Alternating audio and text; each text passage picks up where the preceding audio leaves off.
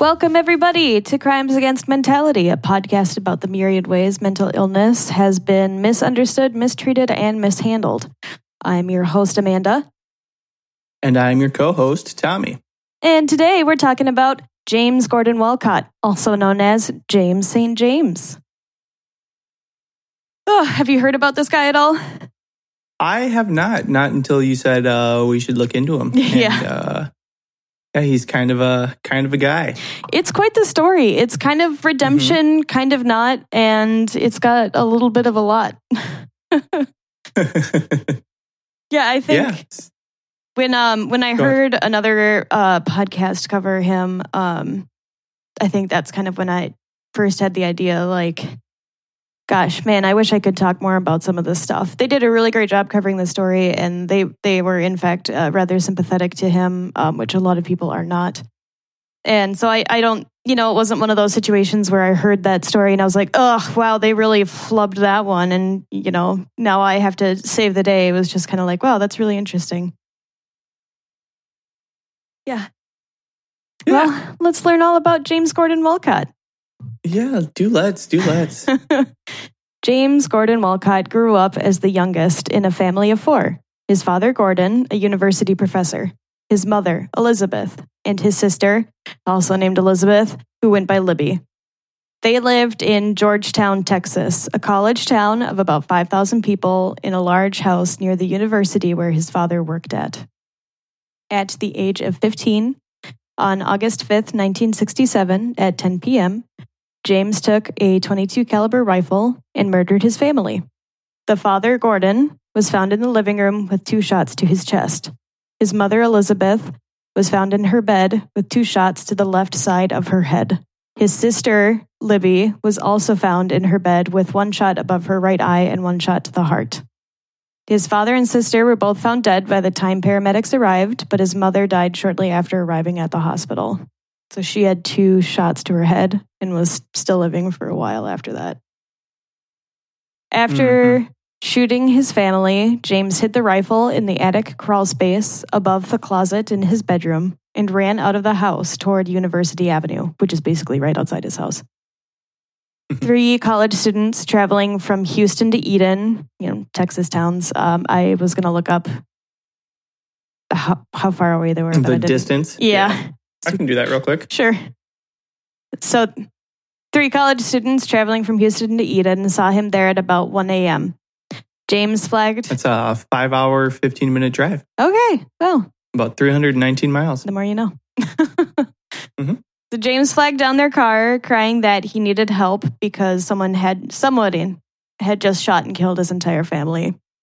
The college students went Somebody. into the house, yeah, someone, and discovered the bodies of James's family while James himself waited outside.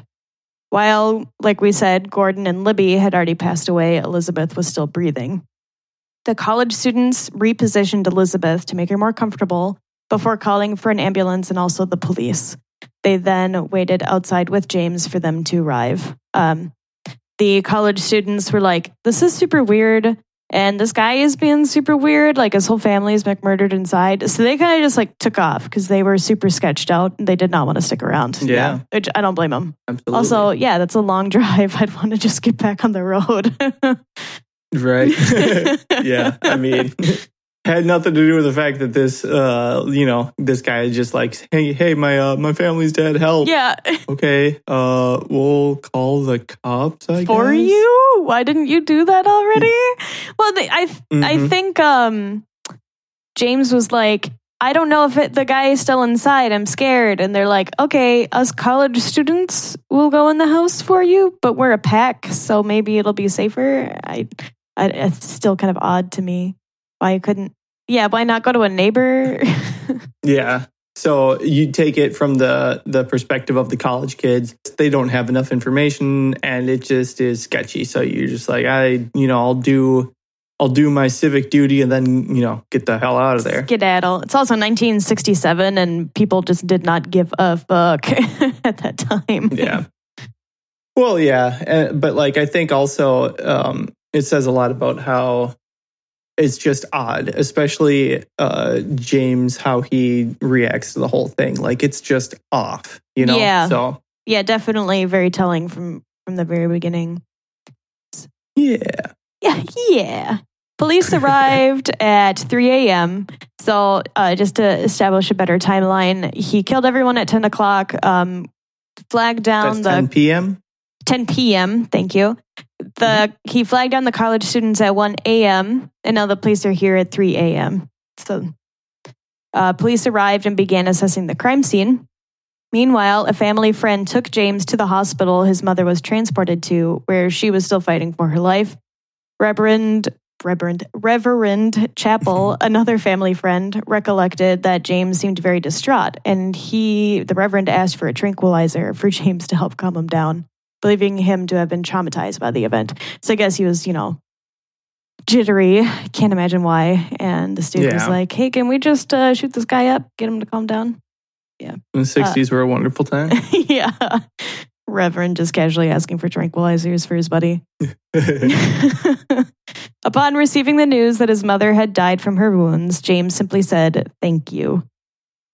Reverend Chappell, the the family friend, uh, took James back to his family home while the authorities continued to process the crime scene.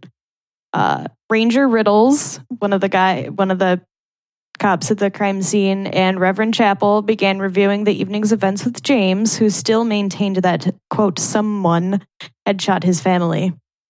According to his report, Jane, Ranger Riddles idly chatted with James about his activities with his father. Then, so like he was just like making casual conversation. Then he mm-hmm. asked James directly, "Did you kill your parents, son?" With only a brief hesitation and a sigh, James replied, "Yes, sir," and went on to describe each of the shootings in detail. Like, this guy immediately was just like, yep. Didn't even try to really hide it at all. Yeah. Which, um, yeah, I mean... I think it, I mean, it proves that he felt guilty immediately. And you'll, you'll absolutely. learn um, in a little bit, like, kind of... Yeah. Anyway, yeah. it's in yeah, this paragraph. Yeah. So the hearings and trial began a few months later in October nineteen sixty-seven. Despite being only... Oh, fifty- sorry. Sorry. I understand what I was trying to say before. um, so it's a very key thing here, I think, to me, that uh, he was trying to get away with it until questioned directly by someone who had... tried to be his friend, you know, like someone oh. who was just trying to chit chat with him. Yeah. And just sort of like had earned his trust. When he had earned his trust, he was asked directly, uh, did you kill him? And he, you know, was like, yeah. So you, you say like with brief hesitation and a sigh, yeah, it's not so much, um, it's probably in this case, I want to say it seems more like the hesitation and, and like sigh are him showing regret for trying to hide it in the first place. I would, you know yeah, I, mean? I would agree. Yeah, it's it's like this guy just uh, James immediately knew like what I did was wrong, and I wish I had, hadn't done it, but it is what it is. And he had some thought to like hide it, but and he was like, no, uh, this is fucked up, and just like, yes, sir, yep. I killed my family. Yeah, yeah. And yeah, you make yeah, a good so. point about Ranger Riddles just being like, uh, being now seen in his eyes as like a friendly person. Mm-hmm, but, mm-hmm. Yeah. Someone he can trust. Yeah. So yeah, like I said, the oh, yeah. hearings and trial began a few months later in October nineteen sixty-seven. Despite being only fifteen, James was tried as an adult due to the nature of the crimes. James's own defense was that he had known for some time he was mentally ill. During pretrial medical evaluations, he was claimed to he claimed to have considered suicide the previous winter, stating that he was just, quote, bored of bored with it all. According to court transcripts, James began sniffing airplane glue several months prior to the crime, contributing to a condition his doctors diagnosed as paranoid schizophrenia. Mm. So yeah, like um, in order to commit the crime, he sniffed a fuck ton of airplane glue. So I think like by the time Ranger Riddles was talking to him, he had like come down off of that high. I, I don't think you. It's like a long high. I don't know, but no, no, yeah. It's not. Essentially, uh, you, when you're when you're huffing like that, it's uh, you're replacing a lot of your oxygen. Like the big thing that uh, that causes the like high effect is the lack of oxygen, like the euphoria. Um, yeah. And while the you know other chemicals that uh, replace the oxygen certainly have a lasting effect, um, that dies down pretty quickly, like huffing, like kind of the effects of it go away pretty quickly um, when you're no longer huffing. So, yeah. I mean, you, a couple hours at most, I believe, is how long a typical huffing high lasts, mm-hmm. depending on the uh, the level of uh, chemicals that you have replaced oxygen with in your body. Yeah. So yeah, sniffed a bunch of airplane glue, killed his entire family, and then very quickly realized, oh, this is not... I mean, he he had to really work himself up to do this in the first place. I, like, he had really been contemplating it for a long time, but, um, you know, it, it took him a while to come to the decision, and he knew he had to be, like, out of his mind even further than he already was to commit mm-hmm. the crimes. Yeah, yeah. So... And I'm sure we'll get into like why he said he did it shortly. Yes. But it, yeah, it is it is very telling that he wanted to do it, but he needed to further alter his mind to actually go through with it. Yeah, because so, he knew it was wrong. Yeah. Mm-hmm. Mm-hmm. So, but again, like the the concept here is that he took the measure required to go through with it. Yeah. Which, you know, I mean, to me, that that is someone who I like is not in the right mind. Um, I think it's, it's interesting coming out of like, you know, the first guy we talked about, James Craig Kaler, who like also knew exactly what he did, but claimed he didn't. I don't know. It's just like they're, they're not. They're kind of similar cases, but so wildly different, too. Yeah, yeah. And actually, yeah, thank you, because I was trying to figure out a good way to, like, describe what I was trying to say. Yeah. But, yeah, I would say the, the using uh, Craig Kaler as a direct comparison, I would say he showed more of the, you know, the narcissistic, the histrionic personality disorders. Yeah. Um, but ultimately, I would say... I don't know if those necessarily constitute insane. Yeah. Um, whereas uh, what we've discussed so far with uh, James Gordon Walcott, uh, his actions definitely read as insane, you know? Yeah. Well, and, and Craig Kaler, um, although he, yeah, he had mental illness. And like you said, I, we, I don't think I would call him insane. He definitely had the wherewithal to commit like the mens rea, which we had talked about, uh, like mm-hmm. the capacity to know exactly what he was, he was doing. And he also didn't have remorse for his actions. Yeah. Whereas yeah. Walcott here, like very clearly has like very immediate remorse. Yeah. As a fun aside real quick. Well, fun yeah. might, might not be the right word. James Gordon Walcott would uh, would qualify as mens rea, like he had intent to kill people. Yeah. Yep. But he's very clearly insane. Yes. Or at least he, you know, operated in an insane state. So, yeah. Just, so if this again, were in Kansas, he uh, would not yeah. have been acquitted. Yeah. Yep. Well, and he wasn't yep. acquitted. Um, right. But yeah, we'll get to that. We'll get there. Yeah. So other yeah. depositions and reports indicate James said he believed his father, mother, and sister were trying to drive him in- insane or destroy him. James stated that, among other things, his mother chewed her food so loudly that he would have to leave the room. Uh, so I think now a lot of people know this is called misophonia, uh, where mm-hmm. you just literally can't fucking stand the sound of people like chewing or like mouth noises and stuff like that. Yeah. I can't say it bothers me that much, but I do know a couple people where it just drives them up the wall. It's totally a thing. I'm married to one. Yeah. Which is really bad because I have a real bad mouth noises. Yes, you do. That's how love works. Opposites attract. Yep. Oh, and uh, also his sister had a really bad accent. And that's how she was trying to drive him insane. Keep in mind, they're in Texas, so I'm assuming she had a really strong, affected Texan Southern drawl. Or, mm-hmm. you know, he just thought that she did because, again, you know, he's not in his right mind. Um, and yeah. Maybe she talked normally and it just like a small thing exacerbated it. And yeah, it's kind of yeah, uh, that's a that's a very interesting point um, to bring up, especially considering what his diagnosis was. Uh, we we said paranoid schizophrenia. We right? did. Have we yep. already come to that point? Yep. yep. Okay. So uh, I've seen it discussed some places where the concept of paranoid schizophrenia is uh, basically, you know how we all have that inner monologue, that that voice in your head that you like you talk to yourself, and that's how you like reason yeah. through sort of critical thinking problems. You know, if you're, uh, you know, you're trying to figure out something difficult, you've got mm-hmm. that voice. That's your voice, your inner inner voice, you talking in your head. Yeah. Um, a good way to think of paranoid schizophrenia is that inner monologue that uh, you know a neurotypical individual would experience. Um, for someone with paranoid schizophrenia, it's like that voice is not in their control. It's not their inner monologue, but it's happening in the same place that a typical person's like inner monologue would be happening in their brain. You know? Yeah, that's a good description. So it, yeah, yeah. So it's like that's where like the the voices. You know, people are like, I'm hearing voices. That's that sort of thing where it's like someone's telling them to do stuff.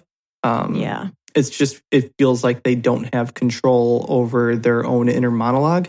Uh, and I, I just think that's a fun, well, again, maybe not the right word, but interesting. An interesting, uh, I don't remember where I heard that description of it, but like uh, with that in parallel to his sister having a bad accent, I mean, maybe he, uh, maybe he just like had somebody telling him in his head. Yeah. Well, no, something tripped in his head where uh, he just forgot what his sister sounded like. You know, yeah. I mean, somewhere deep in his subconscious. Um, but then you, when he would hear his sister, he thought that she was talking weird when she wasn't, you know? Yeah. That sort of thing. I, I just, the you know, the inner workings of the, uh, the you know, the brain is uh, just so fascinating to me. Uh, paranoid schizophrenia, especially, I just like the way that uh, a schizophrenic brain works is Uh, very confusing and foreign to me, and so it's very interesting uh, just to hear about it. And obviously, yeah. you know, it's still it's very sad when things like this happen. But um, and maybe I'm jumping ahead here a little too much. But I do want to just say that uh, schizophrenia, for most people, it's not this bad, especially with proper treatment. Yeah, so. We'll definitely at the um, we'll definitely go over more about a lot about like a schizophrenia in general later on. Um, yeah, but yeah. no, I wouldn't say you're necessarily skipping ahead. Yeah, yeah. Sorry for the tangent there. I just thought that was kind of interesting with the bad accent thing. Yeah, definitely.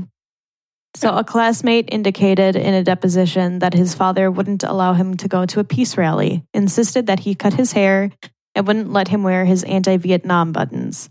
It's, yeah, this is like nineteen sixty-seven, um, mm-hmm, mm-hmm. as a reminder. After a fairly short and relatively unremarkable trial, an all-male jury found James not guilty by reason of insanity. He was sentenced February second, nineteen sixty-eight, to Rusk State Hospital in, boy, I didn't look up how to pronounce this, Nakadoches. Nakog- Nakadoches, yeah. We'll yeah, go with that.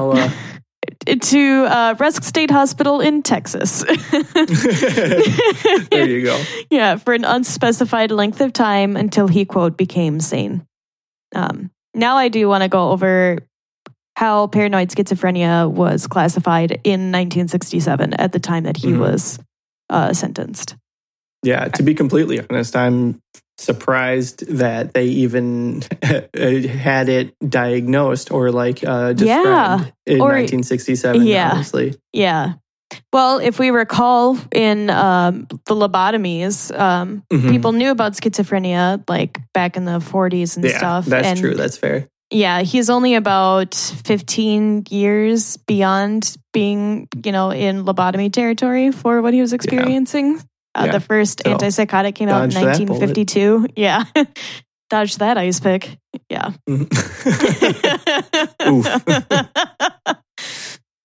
So uh, at the time uh, that James was diagnosed, he, uh, he was categorized as suffering from paranoia, an unrelenting mistrust, and a suspicion of others, and even when there is no reason to be suspicious, which, yeah, we definitely see that in like the paranoia of thinking that, you know, your all your entire family is doing this stuff just to drive you insane. Like, that's yeah. definitely a very paranoid thought of like, you know, so, like somebody's walking down the street and they glance in your window because everybody does that. And then, you know, a paranoid uh, thought would be, oh, they're looking in my house to canvass the place, see if I'm home and, and hurt me. Yep. Uh, yeah. So, and again, I'm, you know, maybe I one day I won't put this disclaimer out there, but not yeah. this early in the podcast. Everyone might have that little thought when they see something, you know, when they see someone stare in their window, everyone might have that little inkling of a thought like yeah. maybe that person's, you know, trying to watch me. Uh, for someone with like paranoid schizophrenia or to the point where it becomes a, a mental disorder. Yeah. It's when that thought is prevailing, intense, and you can't shake it. When you don't just disrupts you know, your life. Shake it off and go on with your life. Yeah. Yeah. So like I've I've dealt with a lot of paranoid delusions. Um, it's a big characteristic of my diagnosis of bipolar disorder.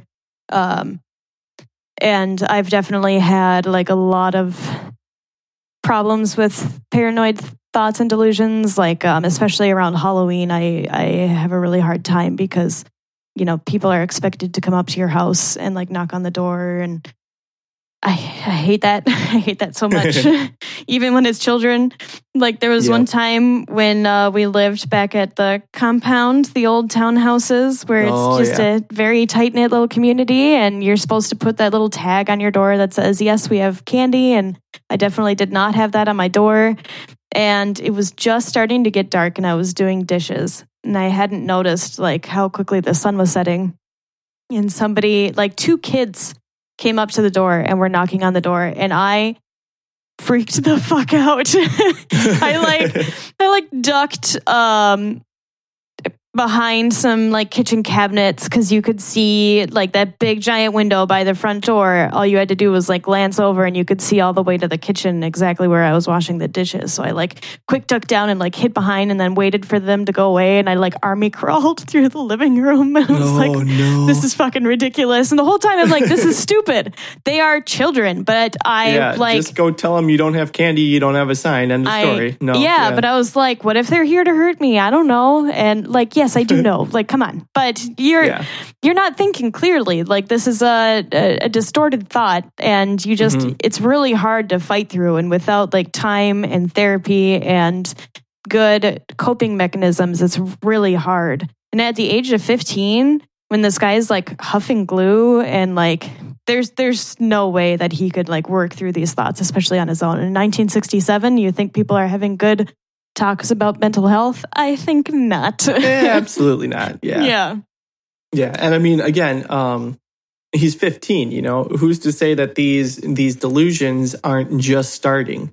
And mm-hmm. so he's lived most of his life normally. So this is going to feel, you know, foreign, even more yes, extreme. But yeah. But yeah, but also uh, like uh, he's going to have just uh, an innate sense of trust for these for these paranoid delusions because of where they're coming from. They're coming from inside him, and he has no reason yet not to trust himself, right? Yeah, exactly. Yeah. So it's, it's a tough thing to learn to not trust your own brain, and it takes many, many years to yeah. overcome that and then dif- differentiate like these uh, distorted thinkings from clear and, and safe thoughts, I guess. Yeah. Yeah. Yeah. So there used to be five different, yeah, there used to be five different subtypes of schizophrenia. Uh, catatonic, disorganized, paranoid, residual, and undifferentiated, or like now we would say like N O S, not otherwise specified. Like they just don't, mm-hmm. oh, you're a fringe case, we'll just throw you over here. But now it's a spectrum diagnosis with comorbidities. So you would just be diagnosed with schizophrenia, but this guy would be like schizophrenic with like a paranoid personality disorder. So that paranoid stuff would be like tacked on in its own disorder. Yeah. Uh, schizophrenia in general affects about one in three hundred people. Uh, Googling this, you get a lot of different statistics, but the one I saw the most often was one in three hundred.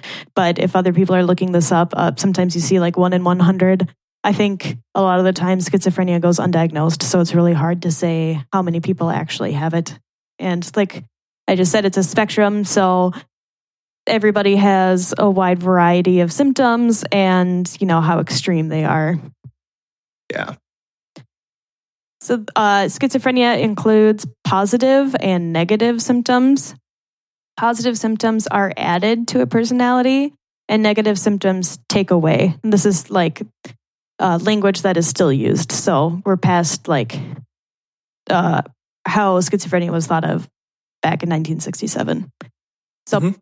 an example of positive uh, symptoms would be delusions, hallucinations, disordered thinking and speech, disorganized behavior, trouble concentrating, and movement disorders. So yeah, these are things that you wouldn't normally do, and now you're doing them. Like most people don't have delusions, hallucinations. These are extra things. Whereas yep. negative would be social withdrawal, extreme apathy, lack of drive or initiative, trouble with speech, and emotional flatness. So taking away emotions, taking away your ability to interact with people and uh, have empathy.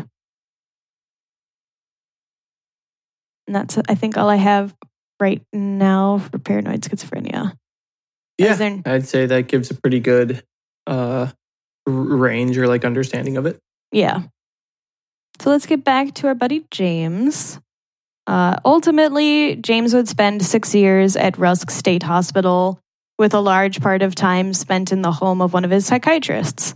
The doctor and his wife took him into their family and became surrogate parents to the young man, having full faith that he was no danger to them or their family. After six years, the hospital declared him sane, and after only ten minutes deliberation following his competency hearing, Williamson County agreed. So, State Hospital said, hey, he's good to go. The, the county came together, gave a quick, like, you know, ten minute, hey, this is uh, why we think he's sane. And they said, okay, yep, sounds good.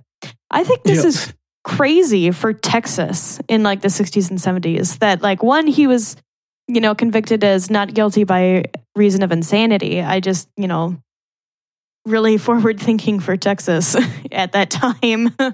Sure. And, and then he was actually let go. Like six years is a long time. And, mm-hmm. you know, considering that he was fifteen when he was convicted, he's now twenty-one. Um, I mean, you definitely change a lot in that time. And it just kind of goes to show like when something is caught soon enough, it's a lot easier to treat something too. Obviously, it was yeah. not caught soon enough because he yeah. still murdered his family, which definitely yeah. was avoidable. But still, I think this is why I think it's kind of a redemption story, because he actually got the help that he needed and mm-hmm. yeah, became a better person for it. And this goes back to, you know, the concept of justice being something where you don't fight fire with fire. There are some people who might hear this story and their gut reaction is, why does this guy get a redemption story? He killed his whole family. None of his right. family gets a redemption. And he, while, I mean, certainly it's true that it's tragic what happened to his family, uh, why should we pile more tragedy on top of that? Yeah. Uh, the, the fact that Uh, James ultimately got the help he needed and turned his life around. I mean, that's a good thing. No yeah. matter how you how you slice it, that's a really good thing. Yeah, I definitely agree. Shortly after his release, James petitioned the court for a name change to James Saint James, citing it would be in his best interest to distance himself from the Walcott name. The court agreed and allowed the name change.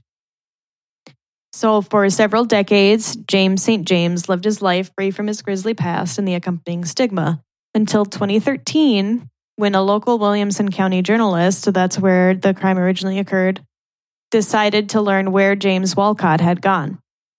This journalist, Anne-Marie Gardner, tracked him down to Millikin University in, ooh, I didn't look up this either. Is it Decatur, Illinois? Yeah. Okay. Yeah. Uh, tracked him down to Millikin University in Decatur, Illinois, where he was an associate professor of psychology as well as the department chair. So yeah, this dude just like went on to live his life. While he was in the Rusk State Hospital, he had gotten his G E D because he was convicted before he graduated uh, high school. Yep. He also started um, working towards a college degree. And then after he left, he continued that. He became a psychology professor, moved to Illinois, really set up a life for himself there. I think you have to have some kind of mental illness to really dedicate your life to the study of psychology. I always think it's every time... It's a tough one. I, every time I meet like a, a new therapist or psychiatrist or psychologist, I always kind of wonder in the back of my mind, like, what experience with mental illness have you had to uh, dedicate yourself to this role?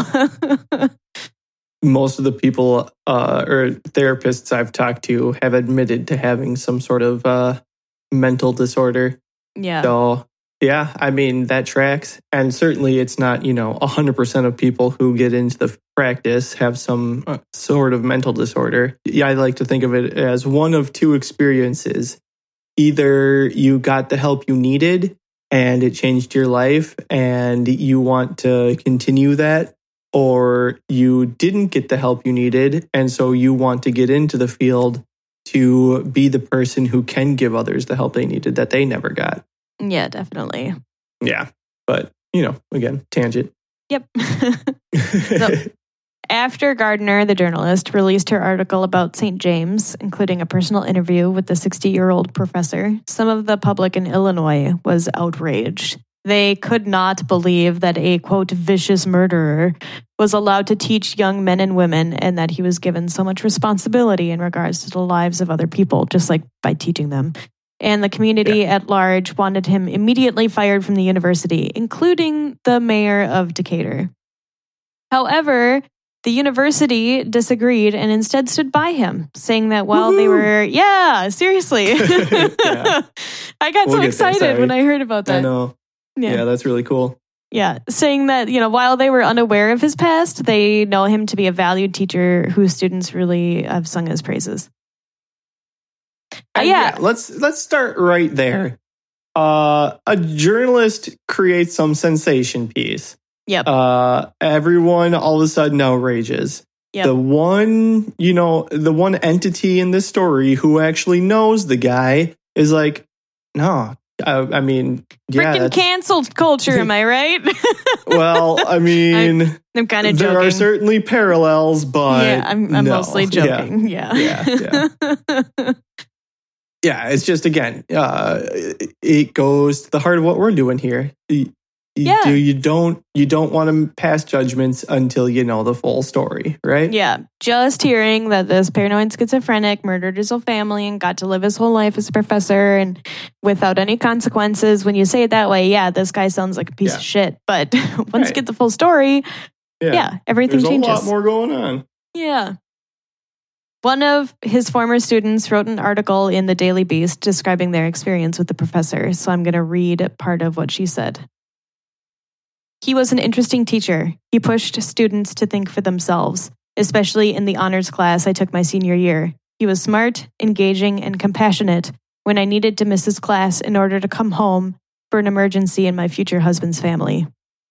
Since hearing the news, I've thought long and hard about how I feel about my professor's past and how it should impact his present. Reading the story made me feel ill. My initial thoughts were, someone I know killed his family. He's now a teacher. That's terrible. But those knee-jerk reactions have given way to something more important. A strange kind of hope that the justice system we as a society profess to believe in really works. That a boy, yep, that a boy with a mental illness can receive treatment and find a way to not only live a good life, but one that has had profound positive effects on thousands of students. fucking roasted. Mm-hmm. Yeah, exactly. She summed it up so well. I highly recommend. I think if you Google like James Gordon Walcott, it's like one of the first articles you read, but it's it's on the Daily Beast. It's yeah, by one of his former students. And it's it's short and sweet and yeah, really sums up my thoughts. Like knee-jerk reactions. Yeah, yeah. Not much more needs to be said about it. Still going to say more, but yeah. Absolutely. Not, yeah. Because apparently we have to. But yeah, I mean, I, that's just, why wouldn't you take the word of someone that was with him for so much of that time where he had like been, re- I guess, reformed, you know, like a yeah. student of his in his class for years. Yeah. Saying all this good stuff. I'm definitely going to take her word over the freaking mayor just saying, ah, well, he murdered somebody. So mm-hmm. out, out with that guy. Yeah. So, and I guess my question to you now is that what, how can we best serve the story of James Gordon Walcott here on our platform? What do you want to focus on to, you know, maybe get people to see things differently? Well, I just think that schizophrenia in general is incredibly misunderstood as a mental illness. And also, uh, since he first got diagnosed to twenty thirteen and even now in twenty twenty-two, medications and treatments and therapies have come such a ridiculously long way. If he was able to be Um, rehabilitated in those six years back in like the sixties and seventies, I can only imagine how much he's flourishing today. Um, it, like he was able to complete college and rebuild his entire life uh, while living with the guilt of like, you know, this heinous thing that he did. Mm-hmm. Um, like it, it just like shows that people are so much more than their mental illness, especially schizophrenia. Like, I think when people are diagnosed with that specific mental illness, it's one of the most misunderstood. And I can only imagine the extreme crushing weight of that diagnosis and the stigma that comes with it. Even when I was like, when I realized like, oh, holy shit, I, I'm bipolar. Like, there's so much stigma around that mental illness. And like, I certainly had my own idea of how people like are portrayed, and it, it I'm I'm kind of starting to ramble, but like no no please yeah it's just when it's so harmful in so many ways, the way that media portrays mental illness. Like it being bipolar, it makes me not it makes it really hard to seek treatment because you really get treated a specific way. When I was in the hospital uh, giving birth to my daughter, Sasha, they, you know, they always give you all these intake questions, um, you know, like, oh, do you have a history of depression and anxiety? And I go, yeah, um, I'm bipolar. Mm-hmm. And they're like, what? Nuh-uh. No, you aren't. And I'm like, yeah, no, I really am. Like, sorry, I don't have a card on me, but yeah, like, sorry, I didn't like, come in here screaming, you know? Yeah, but exactly. They're like, oh my God, yeah. I've had so many bipolar mothers in here. You don't seem bipolar at all. And they're trying to be kind, but really it's just incredibly hurtful. It's like, wow, yeah. What a bitchy thing to say. Like, yeah, but I mean, I get it. Like, I get it to an extent because these are nurses that have seen the whole gambit. And when they see bipolar mothers, they're about to give birth, which any neurotypical human in that situation is probably a little high-strung and not in the best frame of mind. But oh, when you already have like chemical imbalances that really fuck up your moods, um, mm-hmm. yeah, it's probably a little bit more extreme. And I got really lucky when I was pregnant. I was the opposite. My hormones actually balanced out and I still feel pretty damn good afterwards. Very rare. So I can only imagine. But like, it just, those sorts of reactions, even when people are trying to be kind, it's like, you're, you don't realize how harmful you're being. And like, just yeah. even your average person who hasn't murdered somebody being diagnosed with schizophrenia. And then you think back to all the times you've heard it referenced in media, and it's just like, oh, well, this guy had schizophrenia and he murdered three hundred people. This guy had schizophrenia and he murdered three people. And it's like, mm-hmm. the only situations you see it are in like, oh, this guy was schizophrenic and they thought he was possessed by the devil and he was tortured for six months. You know, like it's, it's those situations. It's like, ah, there's so much I more. I worked with a schizophrenic uh, gentleman who uh, I drove to Culver's one day, and he ordered an entire pickle and something else weird, and that was it. And that was the only sign of schizophrenia I ever noticed in the guy. Yeah.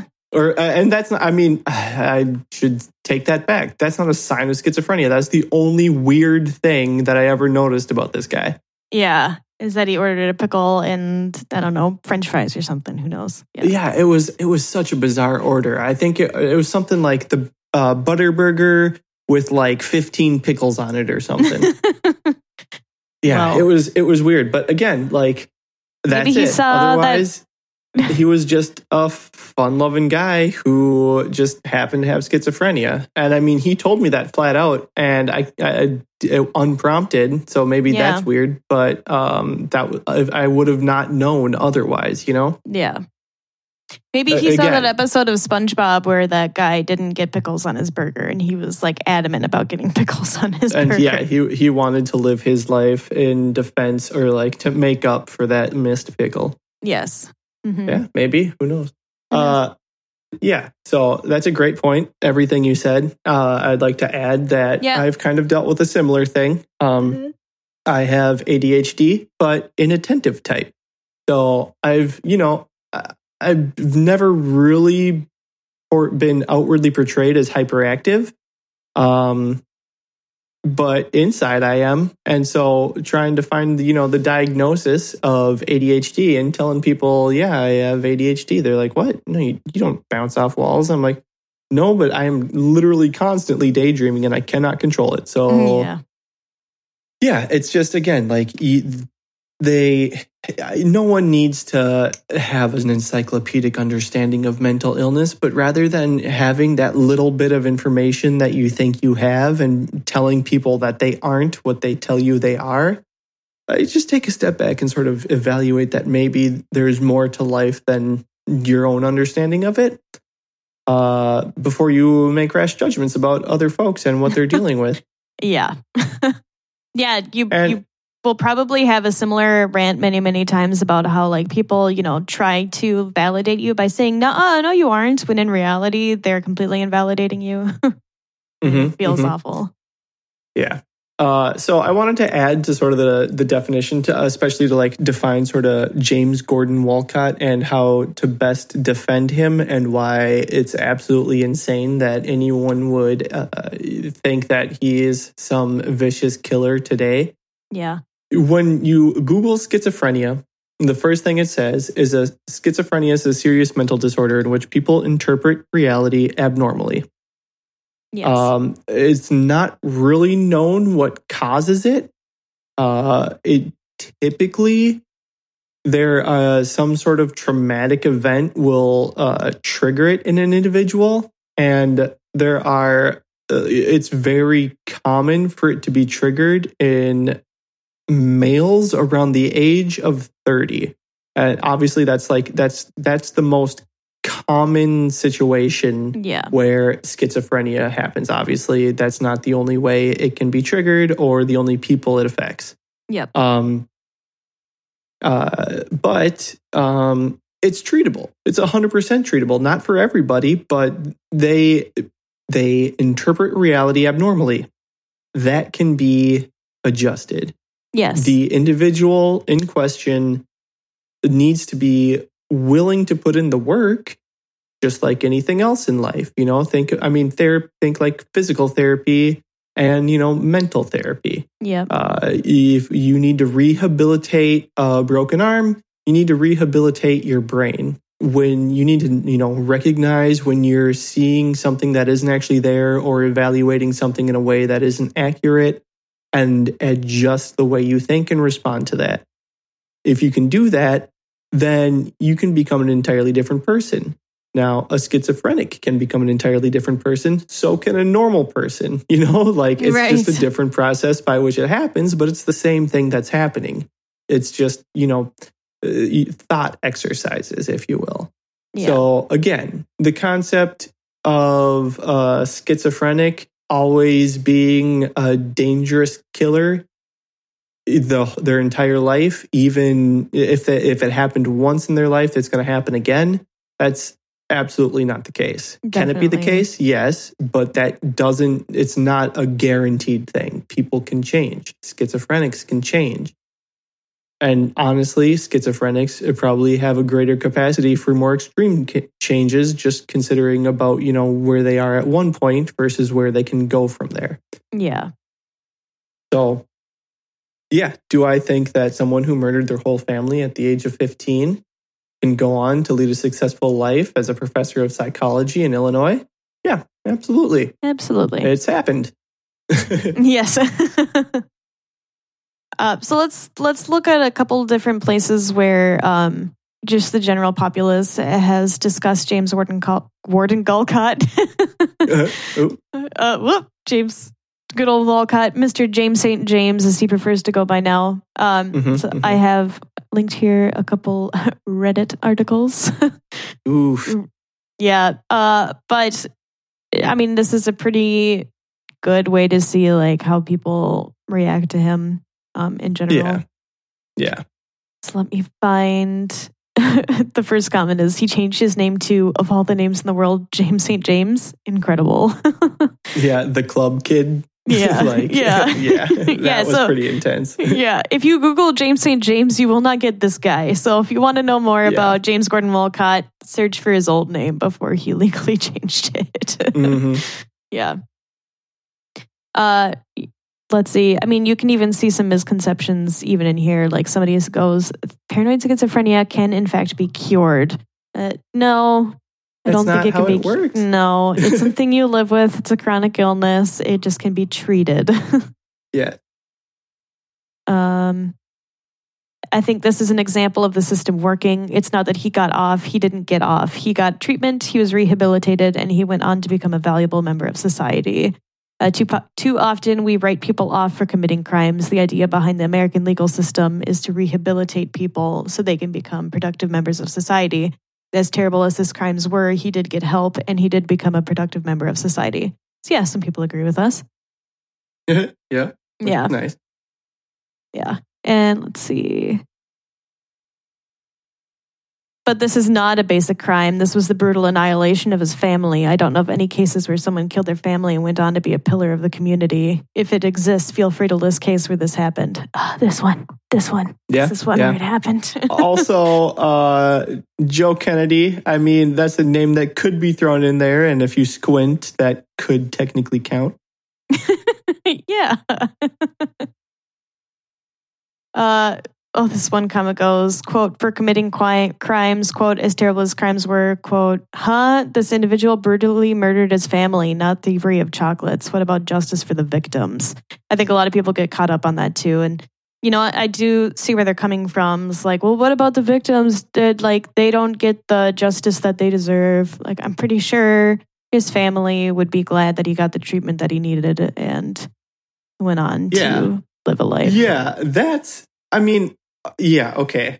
That's that's a whole other discussion that I won't get into. But ultimately, it, I would say specifically in this case, justice for the victim is you're, it, it's a bad defense or it's a bad argument yeah. um, because it, yeah, it's his family. You know, your family, especially if he's the last little bit of their family left, they wouldn't want him to spend his life in prison. They just wouldn't. Yeah, yeah. I mean, yes, you could argue that you don't know that for sure and they're not here to defend themselves or to tell mm-hmm. us what they feel. Yeah, we but get it. But if you're going to make that argument, then you can't not know that for sure either. Yes. So it's almost like it doesn't even matter. Yeah. And as, as, as sort of heartless as it might sound, ultimately it doesn't matter. The I mean, the justice system is there to evaluate a crime and punish it accordingly. Or like yeah. react to it accordingly, if you will. Yeah. Um, you know, certainly victim circumstances are taken into account when that happens, but they are fundamentally don't always affect the outcome of a trial, you know? Yeah. So yep. Again, yeah, justice for the victim is absurd, especially in this case. Definitely agree. Um, so moving on to Reddit, this is um one of the articles that I read had like a comment section at the bottom. It, and this guy's like forum name is "You Got to Be Kidding Me." And they say, I don't know their gender, I shouldn't gender them, but they say, "Wait, so you're telling me a man who was, quote, deemed insane, murdered his family, got sent to the loony bin for years. After he smiled and said he was pleased with the verdict, now teaches psychology." No one, no one knows he smiled. Yeah, that's not on. That's not on uh, record. Yeah, I didn't see that anywhere personally. "How stupid could you be to hire a mentally ill, no remorse psychopath to teach in your university?" There was plenty of remorse. Yep. Sorry. What the actual fuck? Oh, sorry. He did W T actual F. Sorry. Shouldn't swear for this person. "So what mm-hmm. happens when he gets mad again at the way a student chews or someone's accent? Mental illness doesn't just, quote, go away, morons." I hate this guy. I hate this guy so much. Yeah. yeah. just, uh. I, and I, I yeah, know we've said exactly. all this stuff already, but like, my God. Also, this guy's just being an asshole, like using the words like loony bin and shit. It's just like, okay. Uh, psychopath. Yeah. He's not a psychopath. He's got paranoid schizophrenia. Those are different.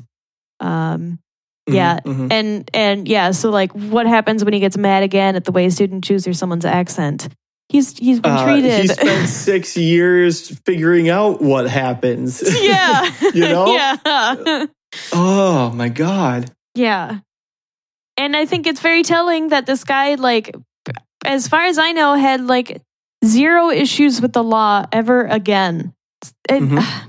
He's not just going to randomly snap one day. That's not how it works. This guy had a budding mental illness, had no idea what was going on in his own head. It came to a crossroads. It ended tragically, but he got the help he needed, did his time the way our justice system works, and went on to be a productive member of society. Yeah. And then he still gets called a mentally ill, no remorse psychopath. And it's just, yeah. I, I feel for him.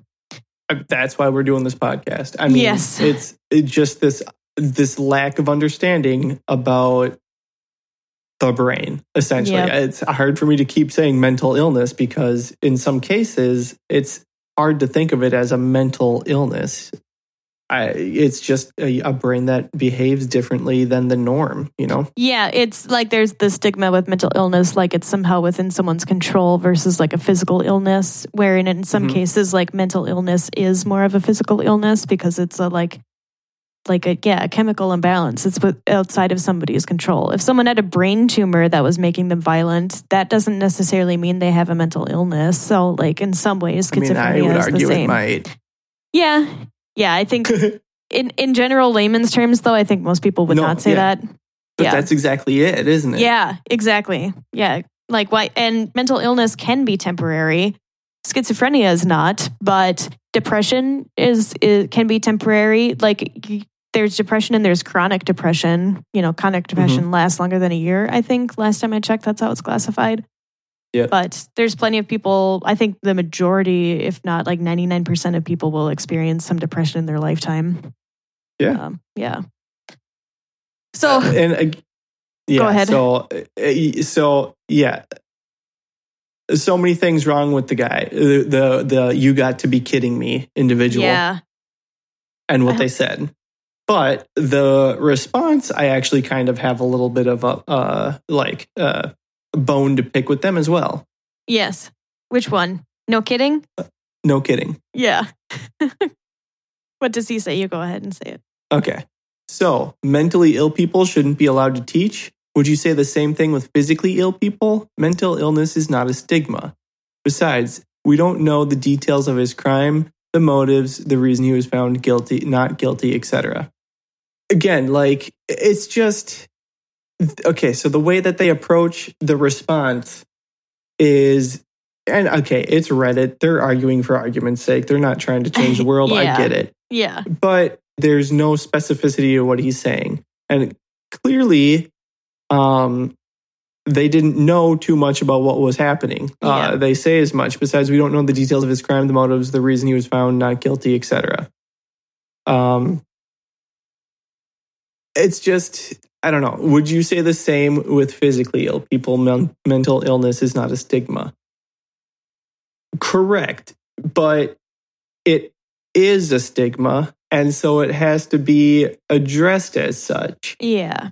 You can't just say something isn't what it is. You have to affect the change of turning it from what it is into something that it should be instead. Yeah. Uh, so again, like the, the problem with this defense is that it is uh, intentionally adding fuel to the fire rather than being a true defense of Uh, the way that mental illness should be uh, defended, I guess.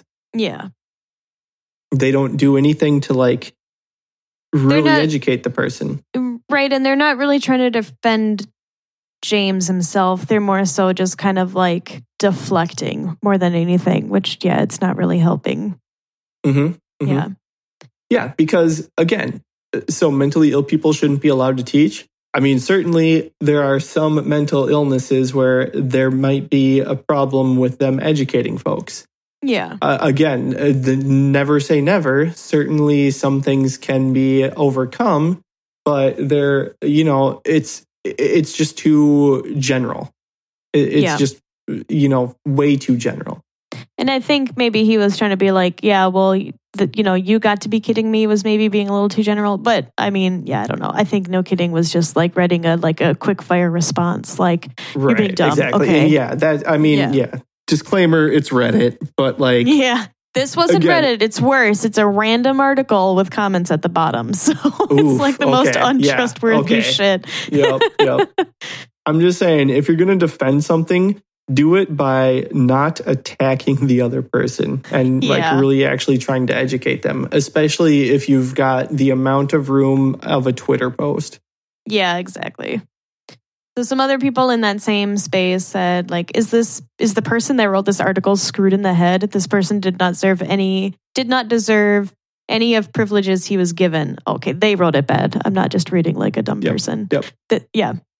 It's a testament to how swayable people are in not being able to own up to the sins a person commits, which, yeah, I hate this too. And he did get downvoted. They did get downvoted like five times. So yeah, yeah definitely yeah. people don't agree with this take. No, absolutely not. It's a testament to how swayable people are in not being able to own up to the sins a person commits. Yeah. I, he... For one, um, yeah, it's the whole idea of like sins and, you know, purity in general society, I think we really should move away from, because society is not black and white. And the idea of like sinning and not sinning is very black and white. So I already hate that. That's true. Yeah. Um, didn't deserve any of the privileges he was given. What privileges was this man given? Again, yeah. he, he spent six years in a state hospital. Uh, that's not a fun time. That's not, you know, even in regular hospital, people aren't exactly having a good time. Those beds yeah. aren't comfortable, can confirm. They suck. I've never spent time in a mental facility, but I don't have to have spent time there to know that they fucking suck. Yeah, uh, I've certainly sometimes visited someone who was in one and, yeah. uh, you, you know, just hearing the description and seeing the room that they stayed in, yeah, it's not a great time. It just no. isn't. And, and of then, course, you know, they do their best. Don't get me wrong, especially these days. But like, yeah, you just, you know, it's not you, not somewhere you want to find yourself. No. And he wasn't just in a mental hospital. He was in like a state facility for the criminally insane. So double yeah. not fun. Like, yeah, this, absolutely not. There, There are people who try to claim an insanity defense, and then they're like halfway through the trial, and then finally their attorney sits them down, and they're like, listen, so we might actually win with this defense. So I got to let you know now. Um, this is what it's going to be like. And they're like, ooh, can I take a plea deal and just go to regular jail? That yeah. sounds awful. Yeah. Yeah. yeah. Here's the thing. This And this is what I don't understand about people like who are against the insanity plea. It's not a they get out of jail free card. It's yeah, just it's not. not. You know, criminal mental hospitals or uh, mental institutions for the criminally insane are not a good time. No. You're surrounded by people who committed crimes, but also their brains don't function in the normal way. I mean, that's just, yeah. that's, that's, it's, you never know what you're going to run into with that. Yeah. And, uh, you know, that might sound hypocritical considering our podcast, but I mean, uh, fundamentally, that's the truth of it. And we're here to try and help understand things, but that doesn't, you know, just, you know, take away from the idea that this is mental illness we're dealing with. Yeah. Uh, so, so, yeah. so frustrating sometimes. Mm-hmm, yeah. Mm-hmm. And then, I, yeah, go ahead. Oh, no, I was just going to say, like, uh, th- the problem with how mental illness is uh, discussed these days is sort of where I, I have umbrage here um, this, uh, with this story in particular. Uh, yeah. It was some person, uh, the journalist, trying to, you know, dredge up some, you know, oh, I wonder what happened to this person. Oh, they're over here, you know, being a professor for uh, God knows how long, an incredibly long time. And yeah. within the span of, uh, you know, the time it took to write the article, they're all of a sudden being attacked by their entire community, except for the university.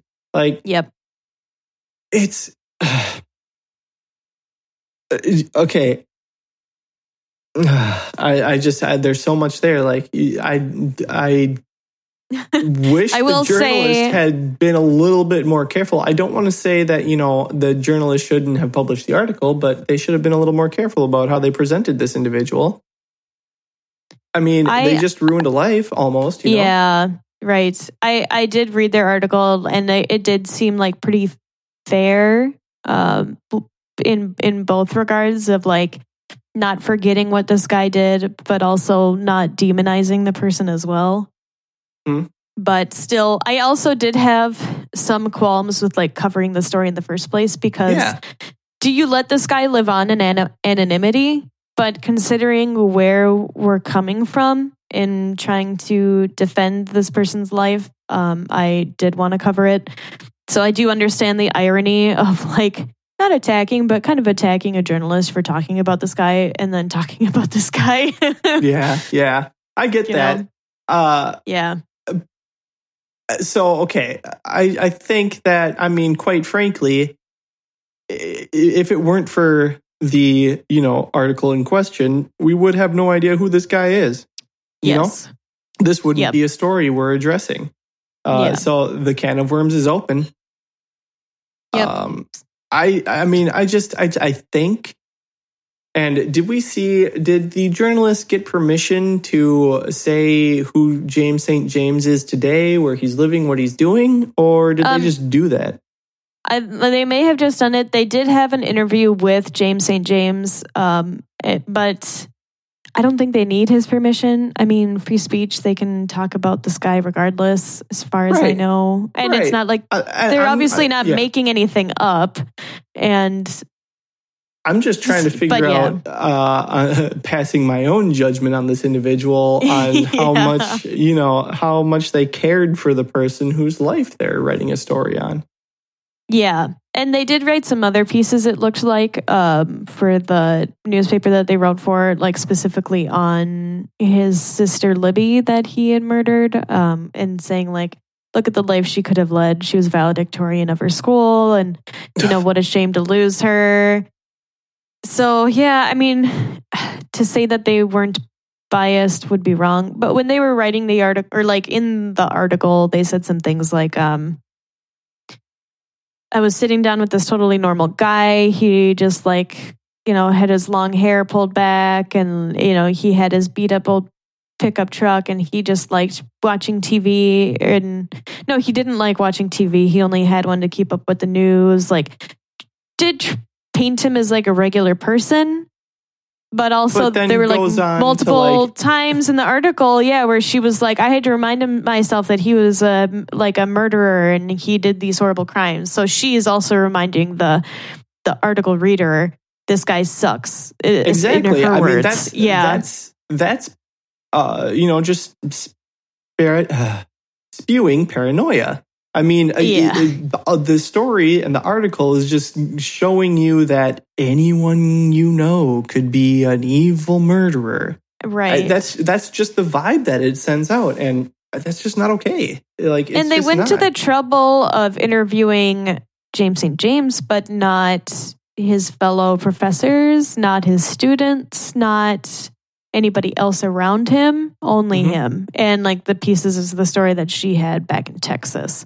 So it's a, yeah, I mean, it's a shock piece, if anything, you know. Yes, it's like yeah. this is gonna this is gonna garner a lot of attention, so it's a good way and to get my name out there. It certainly did, yeah, for sure. I'm not attacking journalism. I want that to be clear. I understand free speech and stories need to be told, uh, but there are again individuals who, uh, you, you know, perform their practice poorly. I would say, yeah, and uh, this just feels like that. You know, um, we wouldn't have to be coming to the defense of Mister James Saint James if, uh, even if that article is written and we uh, the the only reference to James Gordon Walcott is his past and the fact that he now lives under a different name as a, a university professor. You know, that's enough for the yeah. public to locate him. Yeah, for sure. Do you think so? Do you? Th- that's I, enough for the public to figure out that uh, the, not even knowing what state he's in per se. Yeah, yeah, I do. I mean, look at the weird shit that Reddit has discovered, or like four chan, or other weird sites. You yeah, know? But I mean, certainly that's true. But when you make people dig for that, the stories don't necessarily get as big as they could. That's true. If if some rando on four chan is like, oh, yeah, that professor, yeah, he's James Saint James at, in Decatur, Illinois. Yeah, you're right. It wouldn't uh, gain the traction. And yeah, he probably could continue to live his life in relative anonymity. Mm-hmm. Rather than, yeah, somebody naming him directly, telling us exactly the town that he lives in and, you know, the, the university that he works at. I see your point now, and yes, I agree. Yeah. That, yeah. It's not the fact that, yeah, whether or not he ever gets outed, certainly people can sleuth things out like that. This reporter did. But yes. The fact of the matter was that the piece was written with the intention to get notoriety. Mm-hmm. So... It's and how better to do that than, ooh, this former killer is now teaching your kids. I mean, right. Come on. Yeah. Yeah. Uh, Long story yeah. short, uh, schizophrenia is just a name for a sort of blanket disease of the brain where Uh, an individual experiences distorted reality. Yeah. It is a lifelong problem, but there are plenty of effective treatments ranging from uh, therapy to medication and a whole bunch of other things in between. Yeah. With uh, that gonna... all being said, it just doesn't seem that crazy to believe that someone who once murdered their whole family could become an incredibly, totally, extremely changed person. Yeah. Definitely. And I hope that people continue to um, believe that, uh, not continue to believe, I hope that people can see that James Saint James is not the same person that James Gordon Walcott was. And I think I'm happy that he got to have like a new name and perhaps leave James Gordon Walcott behind him and make a new life. And it's unfortunate that he got tied back to that person again, but it seems that he he still has his, even today in twenty twenty-two, he is still working at that uh university, so he's still employed, which is awesome, and I'm very happy for him. Yeah, absolutely, that's great. Love to hear that.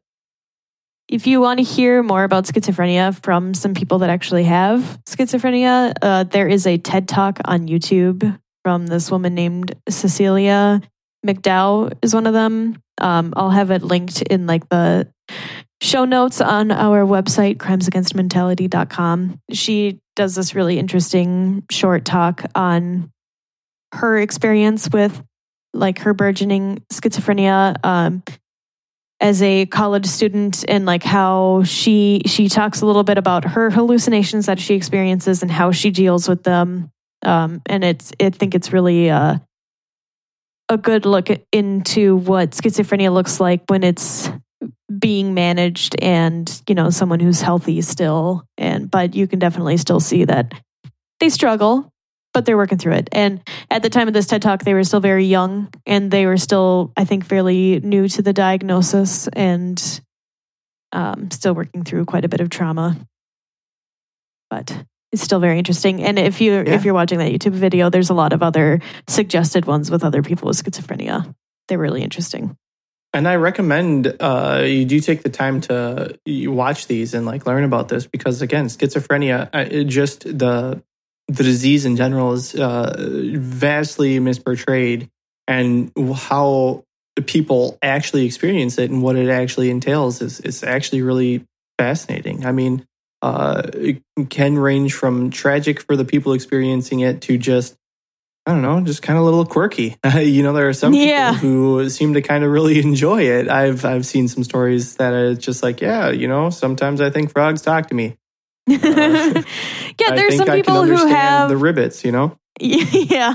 There's some people who have like um, positive voices in their head that kind of yeah. just like pep them up all day, which, God, wish I would have had those hallucinations when I had auditory hallucinations. But yeah. yeah, they'll be like, oh yeah, you did really great on that test. Wow, good mm-hmm. for you. And it's like, geez, wouldn't that be nice? Yeah, like, yeah what I a- mean, just a, you never, you always hear about the the ones with the voices telling you to kill your mother. They never... You never hear about the people who have the voices in their head tell, reminding them to call their mothers every now and then, you know? yeah. But those people are out there. That is a thing yeah. that happens with schizophrenia, you know? Again, it's just, it. it's a, there's a lot more going on with it than really anyone gives it credit for, so. Yeah. Yeah. And people really, I think, need to educate themselves on schizophrenia in general. And um, sadly, ten percent of people who are diagnosed with schizophrenia end up committing suicide, due to like just the severity of the disease, uh, lack yeah. of treatment, lack of understanding on the disease. Yeah. And I mean, yeah, yeah, just imagine all of a sudden you have this distorted image of reality and you have no idea why. And uh, you, you're aware of it, but you don't know how to address it, you know? Uh, and you're afraid to talk about it with the people that you love because, mm-hmm. you know, they're just going to call you crazy. And yeah, well, they I won't mean, know you how feel to understand. Crazy. Yeah, well, yeah. Trying to describe that to someone and you don't know what's going on, you're going to feel crazy. I mean, even if you do know what's going on, sometimes you'll feel crazy. And that's yeah. enough to keep some people from seeking the help that they need. But I mean, that's that's exactly why, you, you know, we want to make them feel less crazy and more understood and create a wider blanket of understanding for individuals experiencing this stuff so that when it happens, yeah. if it happens to someone, they don't feel like being crazy is a death sentence, you know? Or, yeah, or necessarily even a bad thing. Yeah, yeah, you know, exactly. Like, yeah. You kind of touch on this, but it often presents in young adulthood, teens to early twenties. Um, mm-hmm. Yeah, I've but seen yeah, the most, most common it's like being sixteen to thirty. Yeah, I think most common being the later years. But yep, as we yep. saw with our buddy here, Walcott. Um, It was when he was fifteen, but he had already been experiencing, he said himself, uh, symptoms like a year prior at fourteen. Yeah. So definitely early onset, which probably made it a lot harder because you're already going through a lot of changes. Yeah. yeah. And I mean, who knows? Maybe it was like the hormonal puberty shift that triggered it in him, right? Yeah, most definitely. I could, yeah. Uh, most, quote, violence Uh, perpetrated by schizophrenics is done while in a psycho- psychosis, a state in which someone loses their sense of reality, and psychosis is not unique to schizophrenia. Absolutely. Uh, no, it's fairly common amongst a lot of uh, mental illnesses. I mean, psychosis can happen in someone who's not mentally ill. Uh, it's yeah, like I said, it's just a state in which someone loses their sense of reality. So even drug addicts can put themselves in a state of psychosis. Um, mm-hmm. Not to say that drug addicts don't have a sen- uh, type of mental illness themselves, but let's see. Uh, articles and current affairs programs that focus on violence and schizophrenia whilst ignoring all of the other features of this complex condition, particularly the high suicide rate, and telling us very little about the illness in general, are sadly all too common. Okay, so this is an article from the U K. That's why it kind of is reading funny to me, because articles and current affairs programs. Basically, the media focuses on violence and schizophrenia whilst ignoring all of the other features of this complex condition, particularly the high suicide rate, and telling us very little about the illness in general, are sadly all too common. A study carried out in nineteen ninety-four of the British news media found that stories about violence by people with schizophrenia outweighed the sympathetic stories about the condition by about four to one. Again, just like, yeah, illustrating how misportrayed schizophrenia is. And, you know, so few people with schizophrenia are violent, and yet still news stories are about violence four to one. Mm-hmm. So, yeah. And, and I mean, if you, if you want uh, a better definition or example of why we're doing this podcast, uh, look no further. I mean, yeah. It's right there. Exactly. So yeah, so few people. I mean, it's just violence is not an inherent thing in schizophrenia. It's just not.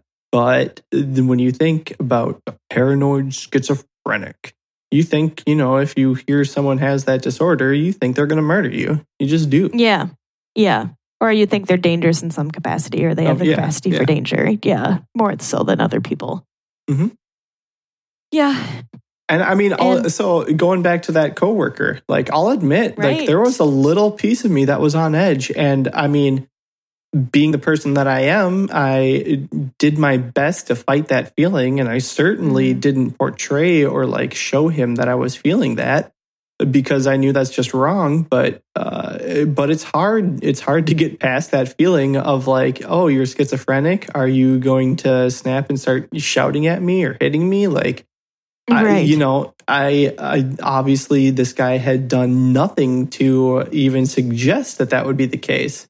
And I had no reason to believe that he would. But there was that tiny little inkling in the back of my head that was like, he could. He certainly could. And yeah. so, I mean, I genuinely wish I didn't have that. And, you know, portrayed myself and carried out my, you know, working relationship with the gentleman like I didn't.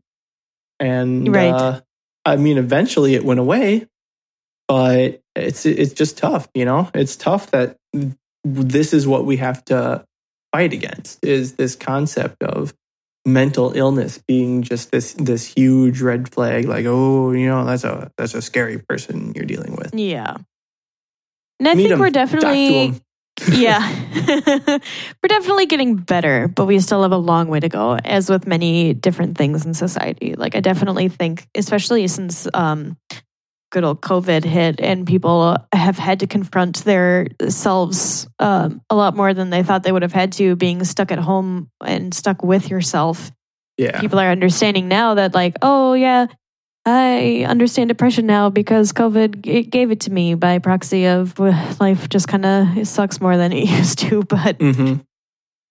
and you know, like you hear a lot more about people going to therapy and seeking out help, but that doesn't really, there hasn't been a lot of movement when it comes to like the more severe mental illnesses, or the ones that are more heavily stigmatized. Because like I had said, yeah. like schizophrenia is a spectrum diagnosis. So it could even be like a non-severe form of schizophrenia where, yeah. yeah, maybe your only symptom is that you have a guy in your head that peps you up while you're walking down the street. Like, mm-hmm. damn girl, mm-hmm. that stride's looking good. And that's like your only symptom, but yeah. or, that's enough. Or blue flowers just drive you crazy. And like, You're uh, right. and not even in like, uh, this annoys me. It's just like, man, blue flowers. Can you believe You're, blue flowers? Yeah. You know, it, it's just like there are so many just things like that. With that, I mean, that would fall under the purview of schizophrenia. Yeah.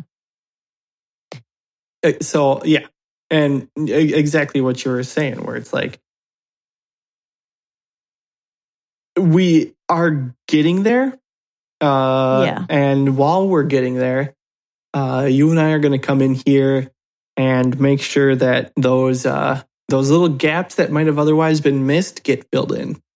Absolutely. Yeah. Well, do you have job. any final thoughts on our buddy James Saint James?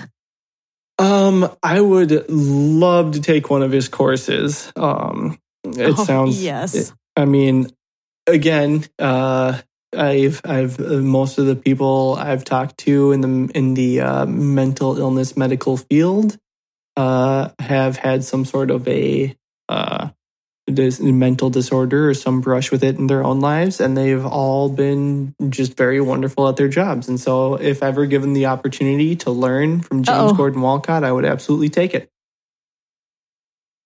Um, are you back? I am, and I recorded everything I said. I'm sure you didn't hear it. Yeah.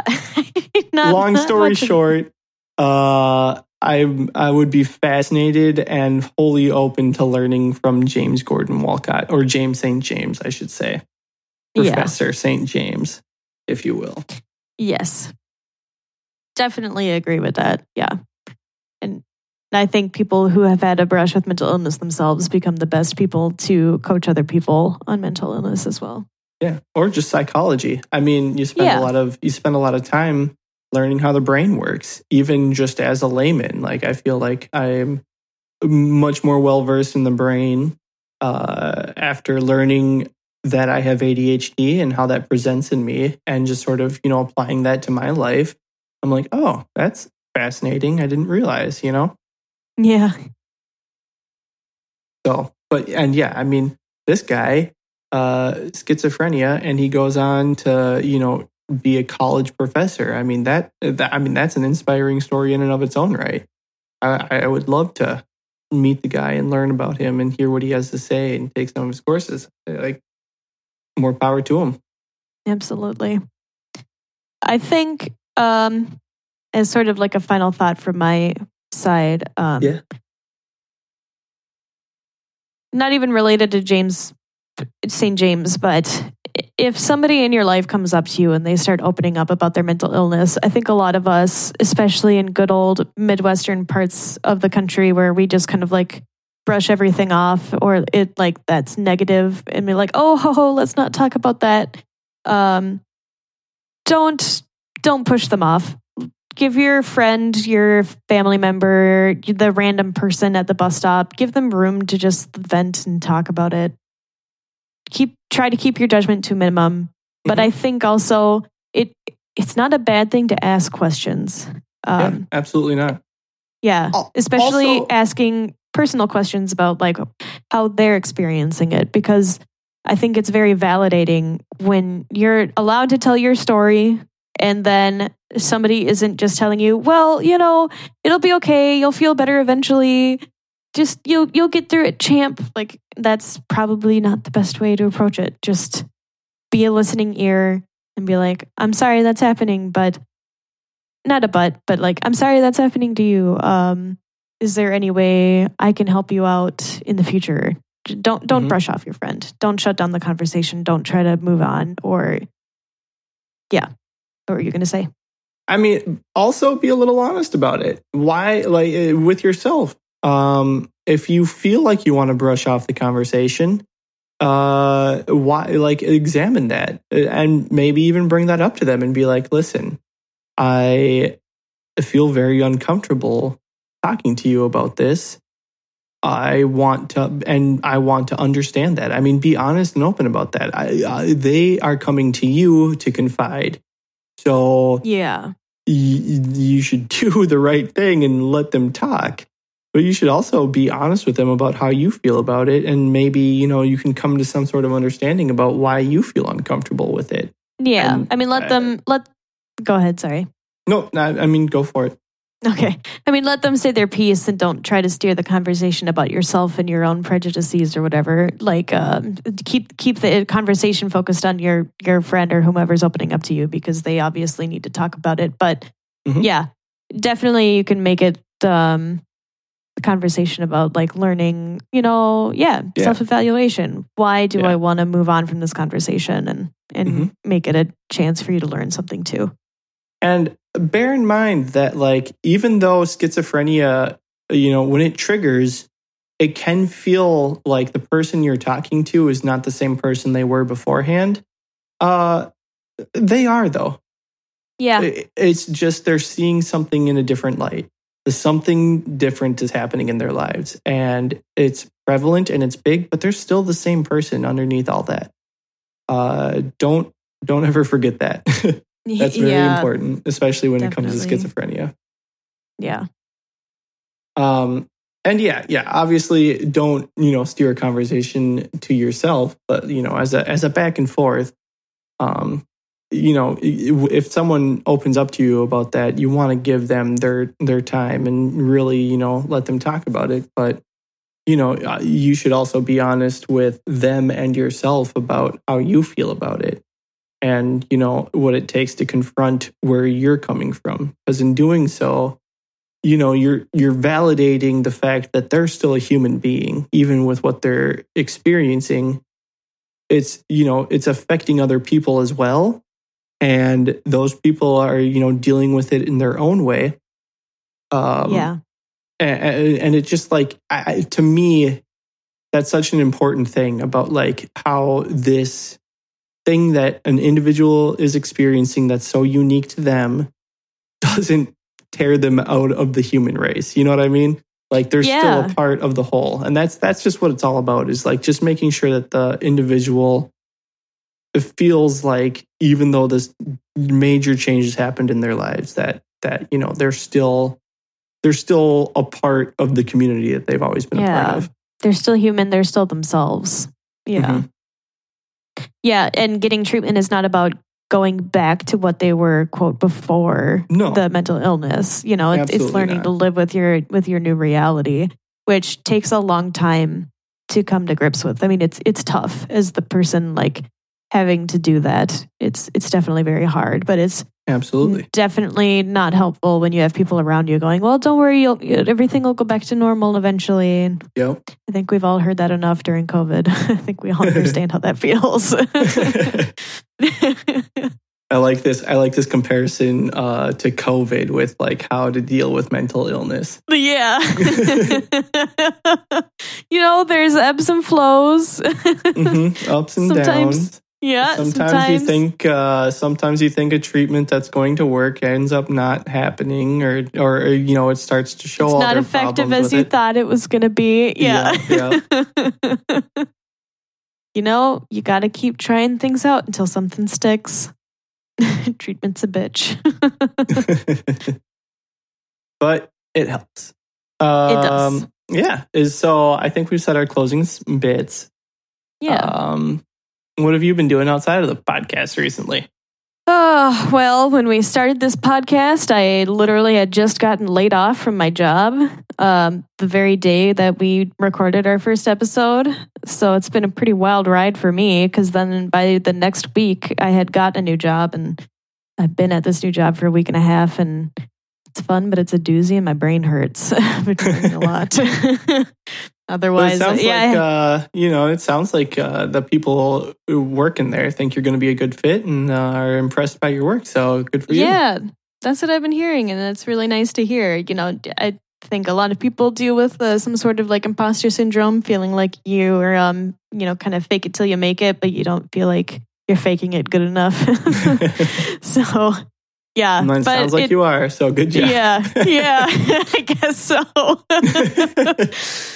Yeah, I'm kind of bummed because, like, well, I mean, I'm I'm getting trained in a lot, so I can't binge like audiobooks at work like I used to, because I have mm-hmm. to like, you know, hear what's going on around me or hear somebody yeah. talk to me. And oh, I, don't I, worry, I, that day will come again.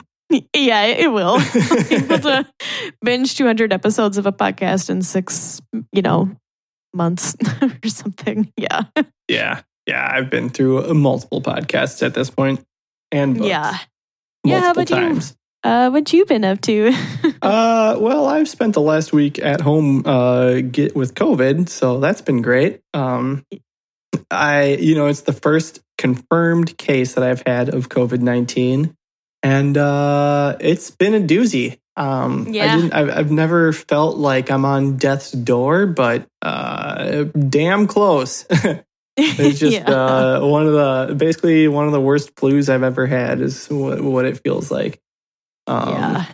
But I'm on the upswing, I hope. Uh, you know, I haven't. I had a fever this morning, but it's. Ooh. Uh, I feel like most of my symptoms are going away. So, yeah, that's what I've been up to. Oh, and yeah. Destiny two, uh, the, the video game, and it just oh, the yes. new expansion came out, and uh, I've been up to that. I was gonna say the one benefit to COVID.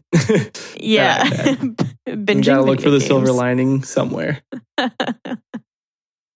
Well, thanks everybody for listening. Again, this is Crimes Against Mentality. Uh, you can find us at our website, crimes against mentality dot com. You can also find us on Instagram at Crimes Against Mental Pod. Uh, Twitter, don't remember the handle of because Twitter sucks. and and uh, we're also on Facebook as well. Um, you, you, you're always welcome to shoot us an email. Uh, You can find our email on our website. Uh, please go over to Apple Podcasts and Spotify. Leave us a rating and a review. Honest feedback is the best feedback. It helps us grow. But please be gentle. And that's all I've got. Yeah. Uh, I've got nothing more to add. Uh, stay frosty out there, folks. Um, yeah. And uh, be kind. You never know what other people are going through. Yeah. Have a good night.